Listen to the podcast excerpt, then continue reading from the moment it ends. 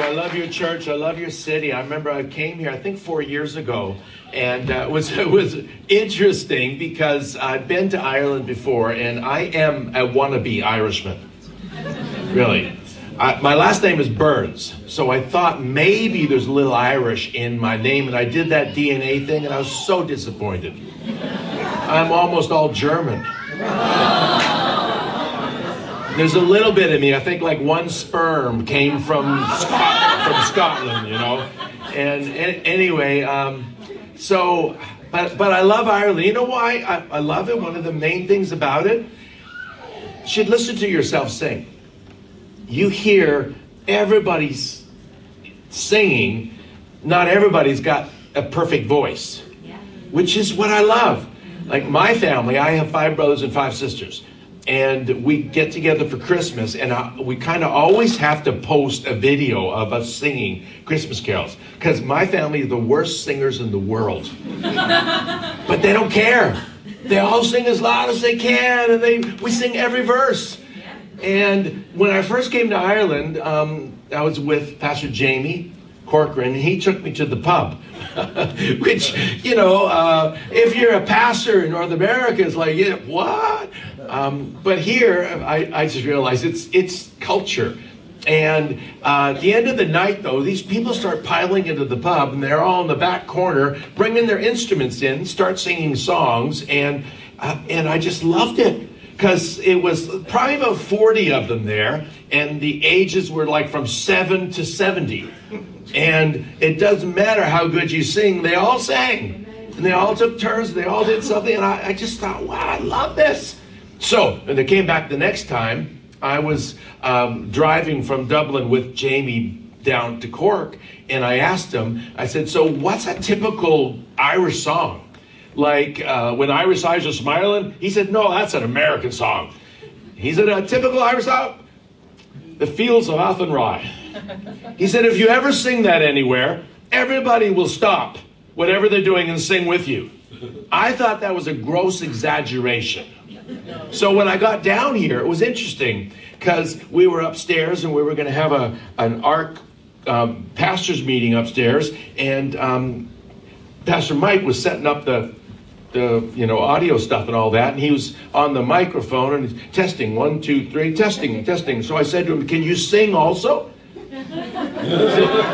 it depends. I never met him before. But he said, it, it depends what. And I said, Can you sing the fields of Athenry? And he starts singing it. And there was about 20, 30 people in the room. They all stopped and started singing along. I thought, this is cool. So on the way back to Dublin the next day, because I was preaching in, in the church in the morning, I Googled it and I found the music to it, and and uh, I learned it just looking at the music. So the next morning, I'm um, I'm ready to, to preach, and I said, before I preach, I just want to try something. And they brought me an accordion. Do you know what an accordion is? Yes. Often I take accordion into, into the schools in our area, and I'm playing it, and I stop and say, "What is this?" And they don't have a clue. Accordion is like the coolest instrument there is. You need to be very, very, very coordinated to play it. And that's why most people stick with easy things like guitar.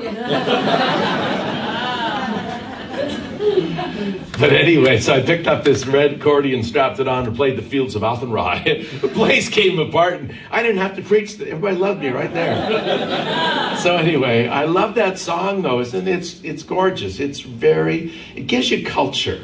That's what I love about Ireland. I am a wannabe Irishman because the culture. And if you are from Ireland or if you're new to Ireland and you get to be an Irish person, you need to actually stop and appreciate that and love that. But I love the worship this morning. I love the, the um, band Rend and what the, the songs we sang. One of theirs, at least one. I don't know if they're both. Are they more than one? The first one is, right? And then I love that last one we did, The Goodness of God. My wife, when she first heard that, uh, she had to pull over on the road because she was crying so much. Just it was just like wow. And she said to me, "If John, if if I die before you, I know what I want at my funeral." And that's one of the songs that she wanted. So um, just never, take it for granted what you get to have. And I hope that COVID thought, taught us a few things. Don't take it for granted that we get to actually come together. And for all of you teenagers, um, one of my goals in life is to be the oldest living teenager. in other words, I never want to grow up. Amen. But here's a really interesting thing. You want to um, talk to the most alive person on the planet? Typically, talk to a four year old. And if you're going to talk to a four year old, ask them, What are you going to be when you grow up? And you will see their eyes light up. And you will see them shoot for the stars. I'm going to be whatever you think is the greatest, you're going to be that. I'm going to be the president, or I'm going to be a football player, or I'm going to be this, I'm going to be that. It's like amazing. And, and the sad thing is that if you take that person 10 years later and ask them, What are you going to be when you grow up? Uh, I don't know. Uh, and I think what happens as we grow older is we start to allow the world around us to get inside of us. And so, teenagers, don't ever grow up. Really, stay alive. Jesus said, I've come to give you life and that more than you can handle. Okay? Don't have less than what you had. Every day you can have more than what you can handle. Let me give you three things about teenagers, okay? Uh, I would rather preach to teenagers than to anybody else. Why? Because they, they actually have more life to live than most of us in the room. Many of, many of us in the room are more than half dead.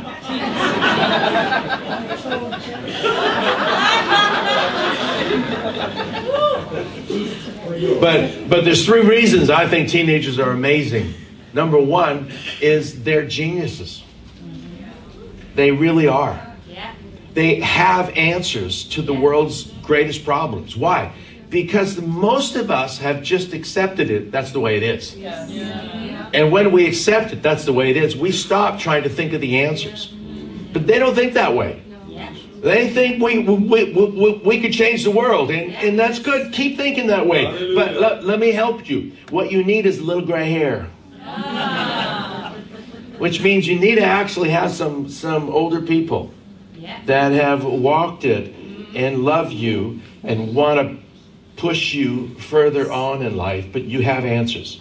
Don't stop being like that. Number two, teenagers are all about relationships. If you ask a teenager to go somewhere, the, the first thing they're going to ask you, who's there? Yeah, exactly. And you know, life is all about relationships. And I just love it that that they're connected that way and they can make a difference in the world. And thirdly, they're passionate. A lot of ministries in the world, when it comes to teenagers, think let's just make it easier for them. Let's just make it easier. Let's find a time that fits their schedule. Let's let's do all the stuff that, that makes them feel good. Let's have more movies and this, this, this. And my answer is no. Don't tell them that you're you're not strong, that you can't do this, you can't because we'll just give it all to you. It's like in this, you know, the schools that you know around the world, especially in Canada. Let's just make sure they have all the condoms they need. Which means we know you can't handle yourself. You're not strong enough to deal with yourself. So here, just go ahead. We'll keep you safe as, you know, weak people. But you're not weak. Amen. To me, the answer is raise the bar. Amen. Why? Because you're passionate. Amen. In other words, you're not looking for easy road. Actually, what I think you're really looking for is a reason to give your life away. Yes. A reason to, to live all out. Change the world. Amen. Please. Yes. We need you. Yeah. And I'm so thankful that you're in church. This is the best place. Why? Because, you know, it's good that you got physical bodies that can do a lot of things. But more important than what's in your body is in your head. Yeah. But more important of what's in your head is in your heart. And this is where you get your heart fueled. So you come to church. Don't come to church just to bide your time. Do your part. Come come to church to get fed. Walk out of here feeling like strength in the inside of you. Amen. I, I really do love you, and I, I'm so glad you're here. Thank you for giving me the opportunity to speak. I, I, I love Ireland. I love Cork. What a gorgeous city. I'm, I'll never forget last time I was here. I've told everybody about that trip. And I've told everybody about Ireland. And, and I, I don't just say it in Ireland or all over the world. I'm a wannabe Irishman. And, and then I tell them why. It's a, it's a really, really rich culture that you have. Um, but I only have a few minutes, and I'm going to just tell you a few stories. And what I would like is by the time I'm finished, you can feel your hearts. Because if you can't feel your heart, you're just existing. And it's not, it's not really worth it to just exist. See, Jesus said this in order to find your life, you got to give your life. Amen. And giving your life is is finding a way to or a reason to invest your life, to give it away. And when you do, you get more. That's why Jesus said, I've come to give you life and that more. Everybody say more. More. More than you can handle. Yes. More than you can keep on the inside of you. Such that you actually it bubbles over. Actually, something happens on the inside of you that gets gets on you and around you. Such that when you walk into a room, the room's not the same anymore.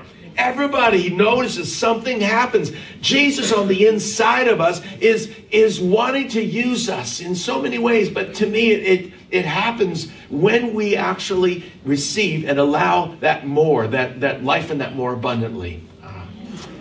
Uh, I wrote a book years ago called The Miracle in a Daddy's Hug. Kind of a dumb topic, isn't it? But it really comes out of a story. I have three daughters. My youngest daughter, I don't know if you guys know anybody or maybe you've seen or gone through some stuff like this. She was about 13, 14, and I found out that uh, she had an eating disorder. She was starving herself, anorexic, and bulimic. And I thought, oh no, I must be the worst dad in the world. I thought, I'll fix it. Dumb. You can't fix that. I thought, I'll teach her what to eat, what not to eat, all the rest of it. And uh, I did everything I could, and it just seemed to get worse. And I, I, I was at the end of myself. It was a number of years later, and I was scared for her life. She was so skinny. I, I don't know if she's, you know, it's lethal for a lot of people. A lot of teenagers don't make it. And I got to the place where I was so scared, I fell on my knees before God and I cried out to God. And I said, Lord, just heal my little girl. I'll do anything. I'll give my life for you. Just heal my little girl. And I was I was so broken. And I felt he did something, but not for her, for me. I, I literally felt his arms wrap around me. And it's like my dad, daddy in heaven, put his arms around me, and I heard him say, It's going to be okay, Johnny. He calls me Johnny. Um, and when he says it's going to be okay, when dad says it's going to be okay, it's going to be okay. All that fear left. I had this confidence. And I, I, I remember getting up thinking everything's going to be okay. And then I look at Danica and nothing changed. She still had a dark cloud over her, and I, I didn't know how to get what was in me into her. And one day, um, she comes out of the bathroom with that look on her face the look of shame. You ever seen that? And I just, oh, Danica, come here. I still remember that day. And, uh, you know, and she was so, she knows she, she, she knew she was caught. And she was so shameful. I said, Danica, come here. And she was hesitant. I said, come here. Finally, she did. I didn't know what to do. But what happened is I just put my arms around her and held her. And as I held her, my eyes started leaking. And she was getting baptized in daddy's love. And out of the abundance of my mouth, my abundance of my heart, my mouth, just these words, Danica, nothing you could ever do could make me love you more. nothing you could ever do could make me love you less. I just love you. I'll always love you. You're, you're my princess. You'll always be my princess. And as I was holding her, I just felt like there was a miracle happening on the inside of her. And she was like this little bird with broken wings. And, and, uh, and as, as I was holding her, I felt the wings just starting to heal, you know. And she's starting to fly again, which means dream again, which means she, she can do this again. She's, you know, this. And, and that's the beginning of a miracle. And the doctors at that time said she she kind of wrecked her body so that she couldn't have children. Well, she's got two, and, and she she's amazing. And, but I wrote this book. I wrote this book about the miracle in a daddy's hug, and uh, what it is is the always and forever. What it is is the nothing you could ever do. Nothing you could ever do could make me love you less, could make me love you more. That's God's love. Amen. If His love was determined by what we did, we're in trouble. But His love is independent of that. And when I wrote the book, I actually recognized that that um, everybody needs that hug. Everybody needs that love. And some people, you're not going to be able to physically put your arms around them. There's lots of reasons for that. But you can hug them. And a lot of times it's just your words. And I feel like when I get up here and I've got a few minutes with you, I just want to hug you. And I just want you to let God do what He did to me with you. And I'll just use my words. I was born and raised in Vancouver, Canada, and uh, I was born in a big family. I'm the second oldest of 11. Uh, yes, and we were Catholic. and uh, growing up as, a, as the second oldest, I was the worst. My mom will tell you I was more trouble than the rest, the other 10 put together. And very proud of it, by the way. And um, I got punished a lot. And my punishment, if I was a bad boy, which was al- almost always, I had to go to church. That was punishment. Go to church every day. And if I was really, really bad, um, I had to kneel down and pray. So to me, church and God and all that was punishment. And I, it wasn't something I was looking forward to at all. And uh, but I had a problem as a kid, and that was I stuttered. I couldn't talk. Really, they, they back in grade two, they, they, they were talking about putting me in a special school because I, I, I couldn't talk. I stuttered all the time, and it it ruled my life. It was a fear. It was this little voice that says, "You can't talk. You can't. If you try to do that, you're gonna you're gonna stutter, and everybody's gonna laugh at you." And you know that voice has been true every single time. It's been right. So I began to really listen to it and trust this voice, and my whole life was was governed by that. I always would go that way, do anything I did so that I didn't have to go that way, which was I might have to talk. I actually got to the place where I was in grade 12, and uh, this friend of mine, lunch hour, got to my locker, and he's next to me, and he said, Hey, John, there's this girl that likes you. And that really didn't get my interest because I was afraid of girls. Why? I never talked to a girl. Why? Because you have to talk to them. And, you know, I like to look at them and think about them and all the rest, but, but not talk. And, but, but he said to me, But if you do go out with her, don't mention God or she'll talk your ear off. She's one of those Christians. I didn't know what a Christian was. I did not know. I don't know if I was a Christian, gone to church every Sunday of my life. Um, you know, is a Catholic a Christian? I don't know. But something went click on the inside of me. Next thing I remember, I found her. And she was at her locker, and it was getting close to the end of lunch hour, and I was talking to her. Weird and I convinced her to skip out of school with me for the afternoon, which was the very first time for her, but the millionth time for me. And uh, um, we skipped out, took my dad's pickup. You know, I was driving and parked it, and I asked her, it really took me that long to get anything out. Why am I not supposed to mention God?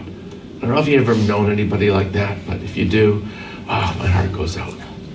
You know that it's not a neurological problem? It's not a physical problem. It's a fear. It's a liar. Yeah. And if you believe the lie, it'll happen. Exactly what you believe. You get what you believe. The liar says you can't talk and you believe it, you can't talk. And so I, you know, asked her, why am I not, not supposed to mention God, God? And she talked my ear off. I fell in love with, I think I fell in love with what was on the inside of her before her. She was the first girl I ever talked to, and she's now my wife for 48 and a half years. Her name's Helen. She's amazing. Places I go, I get introduced as Helen's husband. They go on and on and on about Helen, and oh yeah, by the way, here, here's her husband. Um, she's amazing. But the thing is, uh, what was on the inside of her, I needed to get inside me. And so when I was with her, I knew there was something about her. And if I, I felt like when I was with her, I felt like a light bulb plugged into the wall. And when I wasn't with her, there wasn't any life. And um, a few months later, she goes off to a, a kids' camp, and I'm by myself and lonely. Oh, yeah, I could sing the songs, Lonely Old Me, and all the rest of it. But I got to the place where, oh, something has to change. And I realized what she'd been saying to me was this Jesus was everything. That was the difference. And all I needed to do was ask him, and he's here. He's, he's everywhere. He's, he's always ready and wanting. Ask him to come into my heart and be my Lord. And I'd have the same thing she has. And so I did. I, I never forget, I cried all night long. I, I knew that I knew, I knew heaven was my home. Something had changed. But I still stuttered. I still had fear. And I, I didn't know how to get rid of that. So even though I was a Christian, we stopped going to church. We got married pretty soon and stopped going to church. You know why I didn't go to church? Because someone might ask me my name. That's how bad I was. And I went to university, graduated as a dentist. This was four years after we got married. And I moved about 500 miles or 500 kilometers up north to build a dental practice, build a house, and all the rest of it. And Helen stayed home, and she wasn't coming up. To her, she, she could not keep this marriage. She couldn't handle, even though she'd been raised as a Christian and, and never thought that she'd get married and, and divorce or anything, but she just couldn't handle the pain of our marriage. And it wasn't that like we were abusing each other or anything like that. It was just like there was neglect. I didn't talk. I never said I loved you.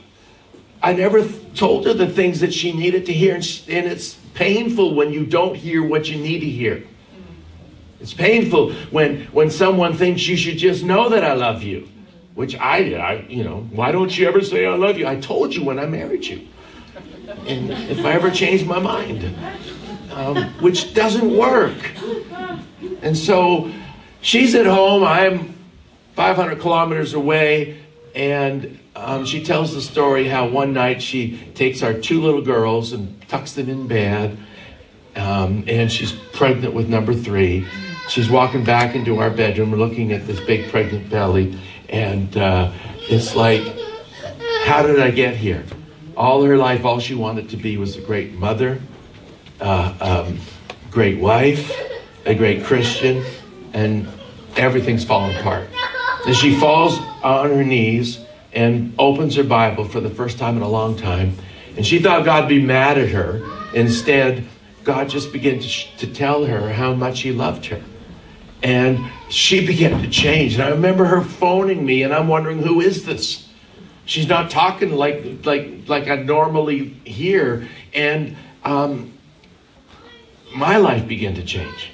It was not too long after she opened her Bible, and that was this revelation to her that she thought, "Now, God, I know you love me, and I believe you love John too." She took her Bible and said, "Could you show me why?" in other words, she didn't see in me anything lovable, but God obviously did. So she began to search her Bible, and really, this is such a key. She began to find every verse that talked about a man of God, talked about a husband, talked about a father. She'd circle it and write John. And then she began to thank God for John according to what the Bible says. In other words, her prayers began to change in a major way. And really, I am 500 kilometers away, innocent to all this, and my life changes. I get up Sunday morning, and, and, and for some weird reason, I want to go to church. And I didn't know why. Was, um, but I get to church, and I'm obviously going to be late. I want to be late so that I'm the last one in, no one's going to talk to me, and I'm going to sit in the back row so I could be the first one out. But something began to happen. Every time I was in church, something began to happen on the inside of me. It stirred up and I didn't want to leave. And God was doing something and my life began to change. She actually ended up moving up and bringing the kids and her family got together. And we're going to this great little church that changed our life. And, and, and someone invited us to one of these, it was called Full Gospel Businessmen. It was one of these Holy Ghost meetings, which was weird. so many ways, uh, but it changed my life. Got to this thing, and because the speaker testimony, he, he was just sharing his testimony, was a Catholic and a doctor. I'm thinking I can handle that. Catholic background, doctor, okay. But all he did was talk about miracles. And every time he talked about a miracle, my, my, my life would just you know rise up. I never heard anything like this before. At the very end, he quotes Acts, Acts chapter 1, verse 8, which Jesus said, wait. Don't, don't, don't do anything but wait. He said, wait for the Holy Spirit. Because when He comes upon you, He'll give you power to be my witness. Hallelujah. And this guy said, anybody in the room want that power? Well, I didn't know what witness meant. I thought witness just meant speak. And if God was going to give me power to speak, I'm, I'm in. So I, I just got up without thinking and went to the front and he prayed the simple prayer for me. He said, God, fill John with the Holy Ghost from the bottom of his feet to the top of his head. And I felt like a thermometer, something filling me up, and my hands fell up in the air. And he said, Go ahead and thank the Lord. And I began to thank the Lord, but I couldn't understand what I was saying. I didn't know what was going on. Hallelujah. My head was going tilt, tilt, tilt. My heart was going, Yes, yes, yes.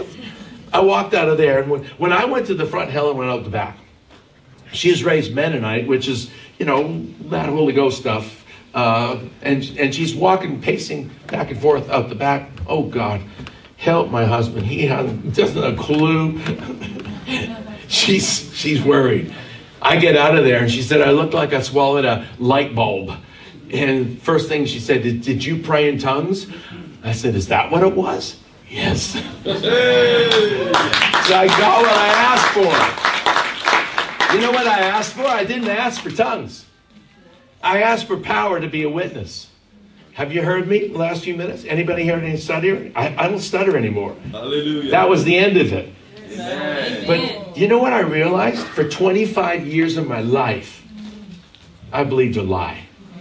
The lie was you can't talk. I wonder what else he's lied to me about. So everything that the devil said, he come along and said, "You can't do this, you can't do that." It was like like waving a red flag in front of a bull. Jesus.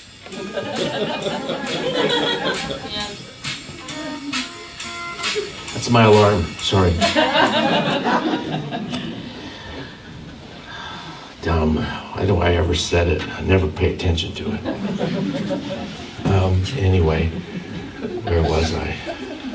Waving a red flag. Yeah. So the devil said, You can't do that? Yeah. Should never say that to me. Really. I did this fundraising thing um, for Mercy Ministries, which is this home for girls in you know abused that we started in Canada, and I run carrying my golf clubs, play 100 holes in a day.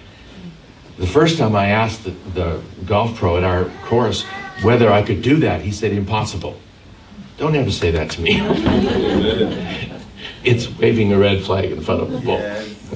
So I did that for five years, and, and Helen was worried that I was, gonna, I was going to kill myself. So she said, Promise you'll never do the 100 holes thing again. I said, Okay, I promise. The next year, I did 200. anyway, um, let me quickly give you some keys to life that I've learned, okay? Keys to building life that's going to last. Uh, my, one of my favorite verses in the Bible is Proverbs 13 22, which says, A good man leaves an inheritance to his children's children. a good man, a good woman, leaves an inheritance to his children's children. So I don't know if you're good till I see your grandkids. A lot of what we do is about what we can do right now. We're really good at that. No, no, no. What you do right now, really, it's not about you. It's about leaving something for the generations. And what we get to do is invest our lives in the generations. And then we invest by giving. That's what investment is. And we invest by giving our lives, but our lives is just seen by what we get to act out and speak. So recognize that every one of us, we can make a difference, but it's about investing your love. So it's about, Jesus said, By this will all men know that you're my disciples, by your love. Love that doesn't cost is just a feeling. It's always going to cost us. So every day, look for opportunities, not for easy. You weren't created for easy. Amen. We don't need easy people. We need people that are ready to do something to change the world. Hallelujah. Do something that's going to cost you. Do something that's not easy. You know if you just keep on doing what you've always done, nothing changes? In other words, actually, you become invisible.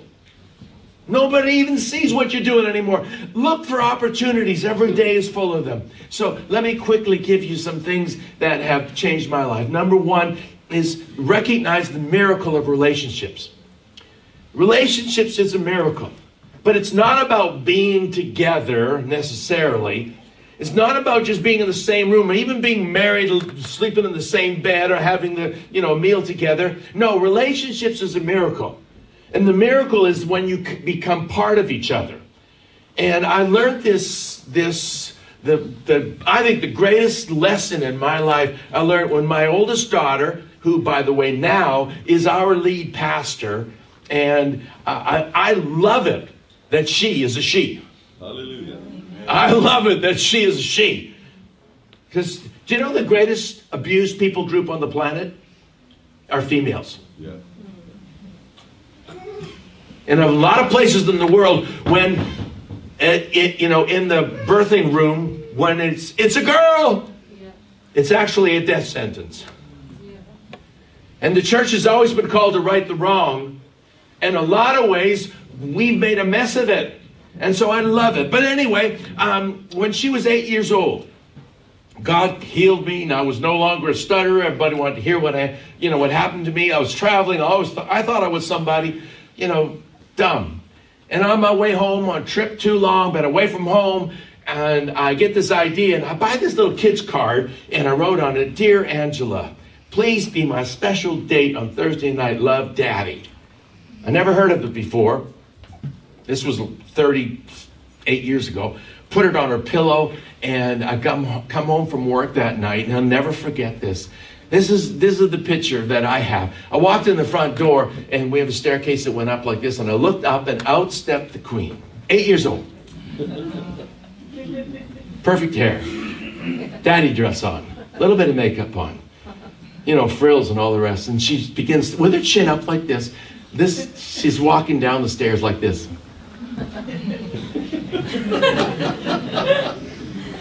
That is the wedding walk.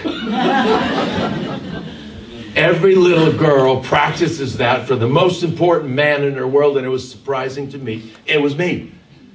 But, you know, I went upstairs, took, put my best black suit on, took my date by the arm. We went to this restaurant, had a candlelight you know, dinner together, and then I thought, "H- h- how do you talk to an eight year old?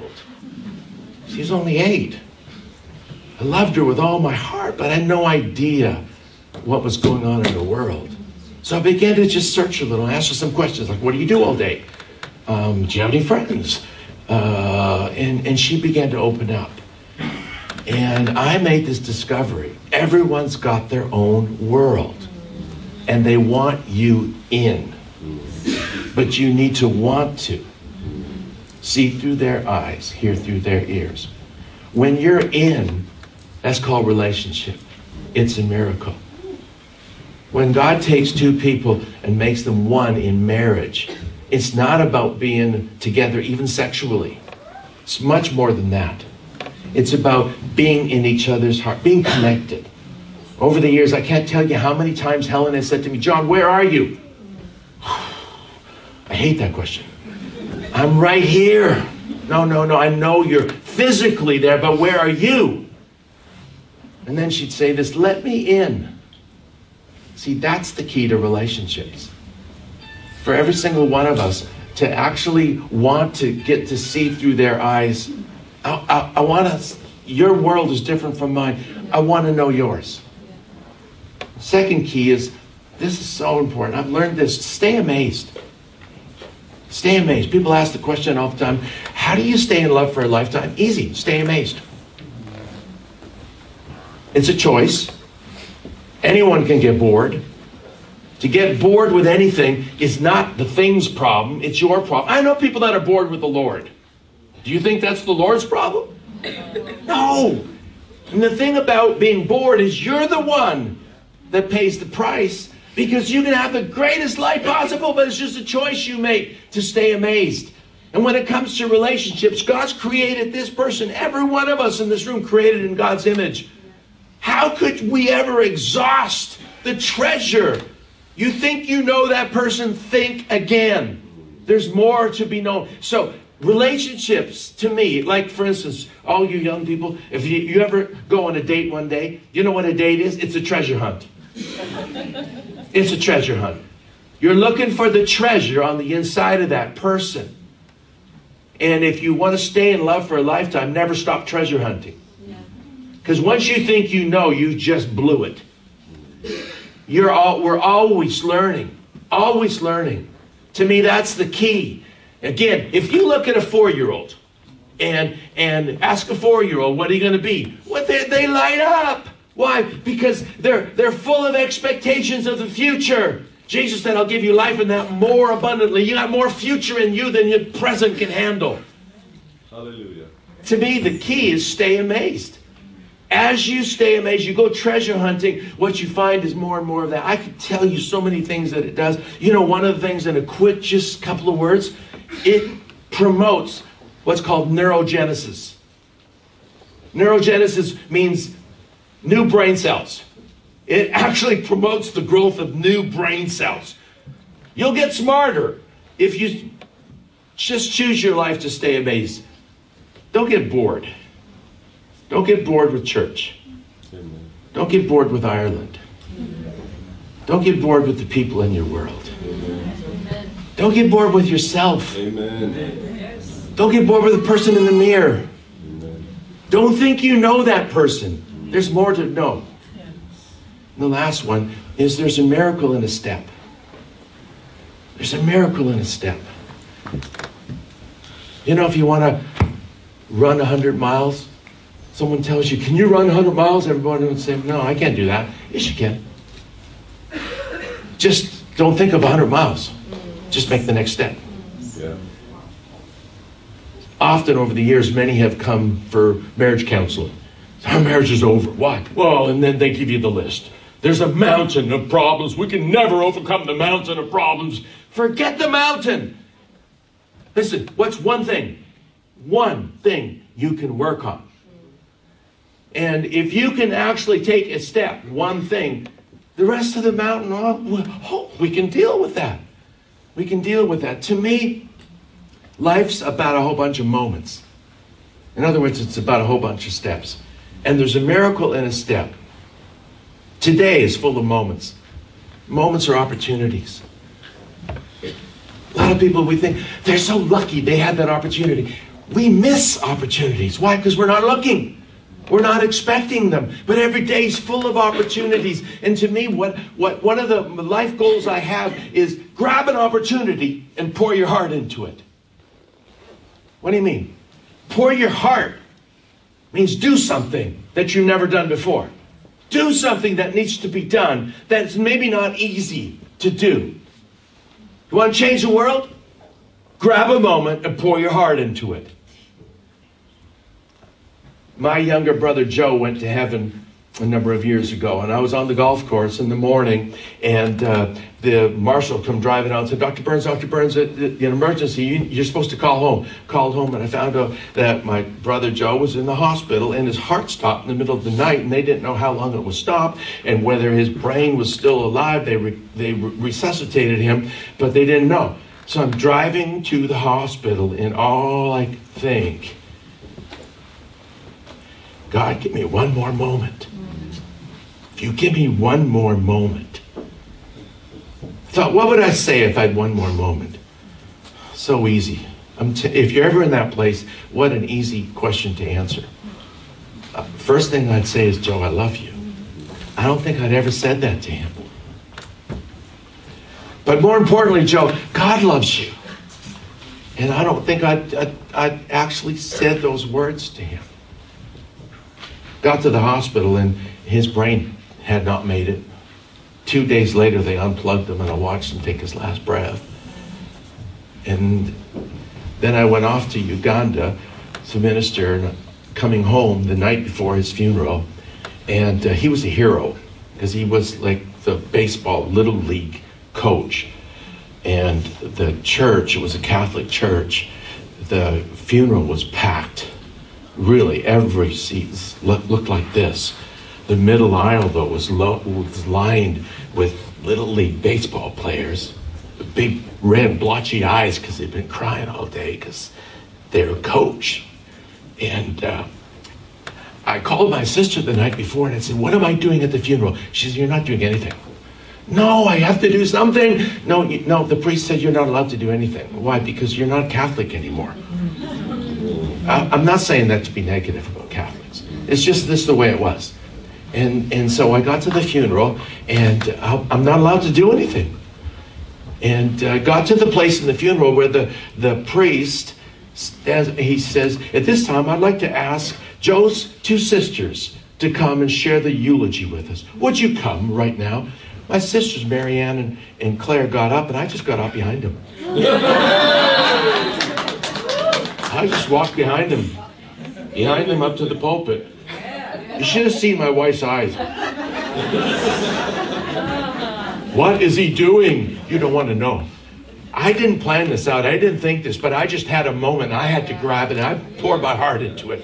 And my sisters got up and said what they had to say. And then they stepped down and I stepped up.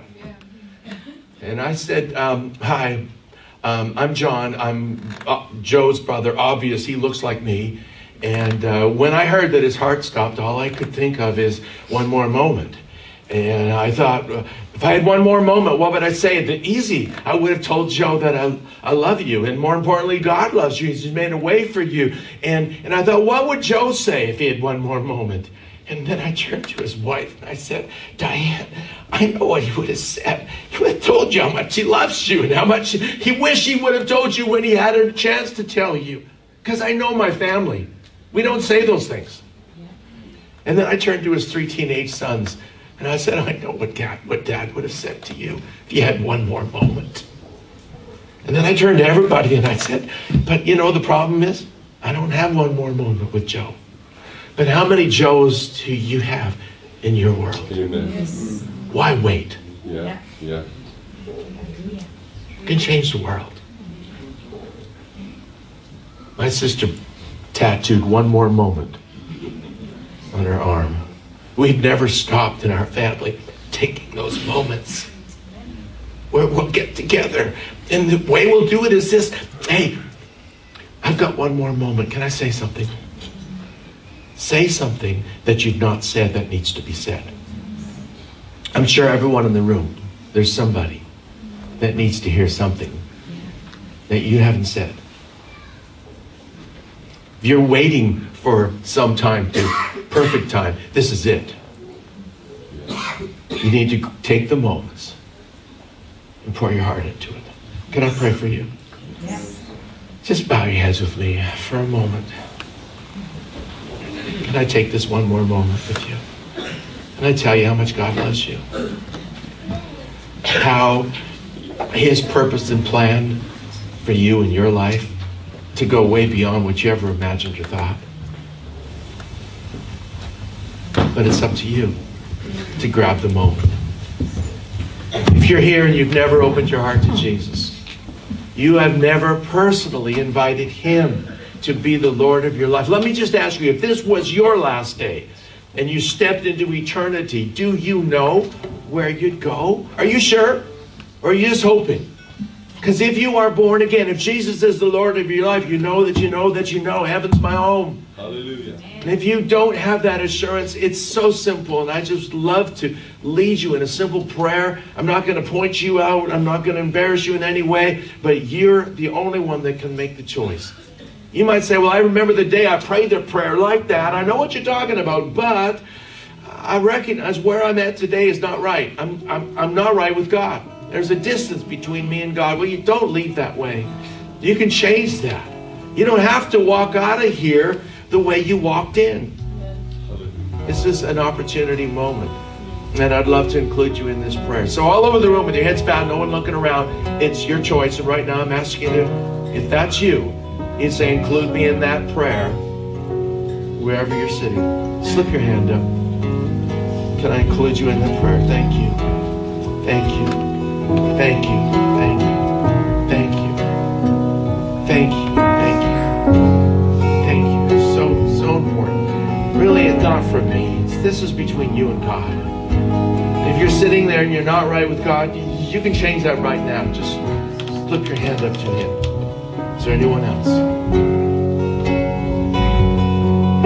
All right, put your hands down. I'm going to invite everyone in the room to pray this simple prayer. I'll just give you the words. Let's talk to God together. And if you slipped your hand up, say this loud enough for you to hear it and mean it. If you did, but you should have, you can do the same thing. But everybody in the room, would you say this with me, Lord Jesus? Lord Jesus, I believe in you. I believe in you. You are the Son of God. You Son of God. You died on that cross You on that cross. because you love me you love to pay for my sins. My sins. I believe I believe you rose again and you're alive forevermore. So right now, come into my heart and be my Lord. I give you my life for all eternity. Thank you, Jesus. Amen, amen, amen. Give the Lord a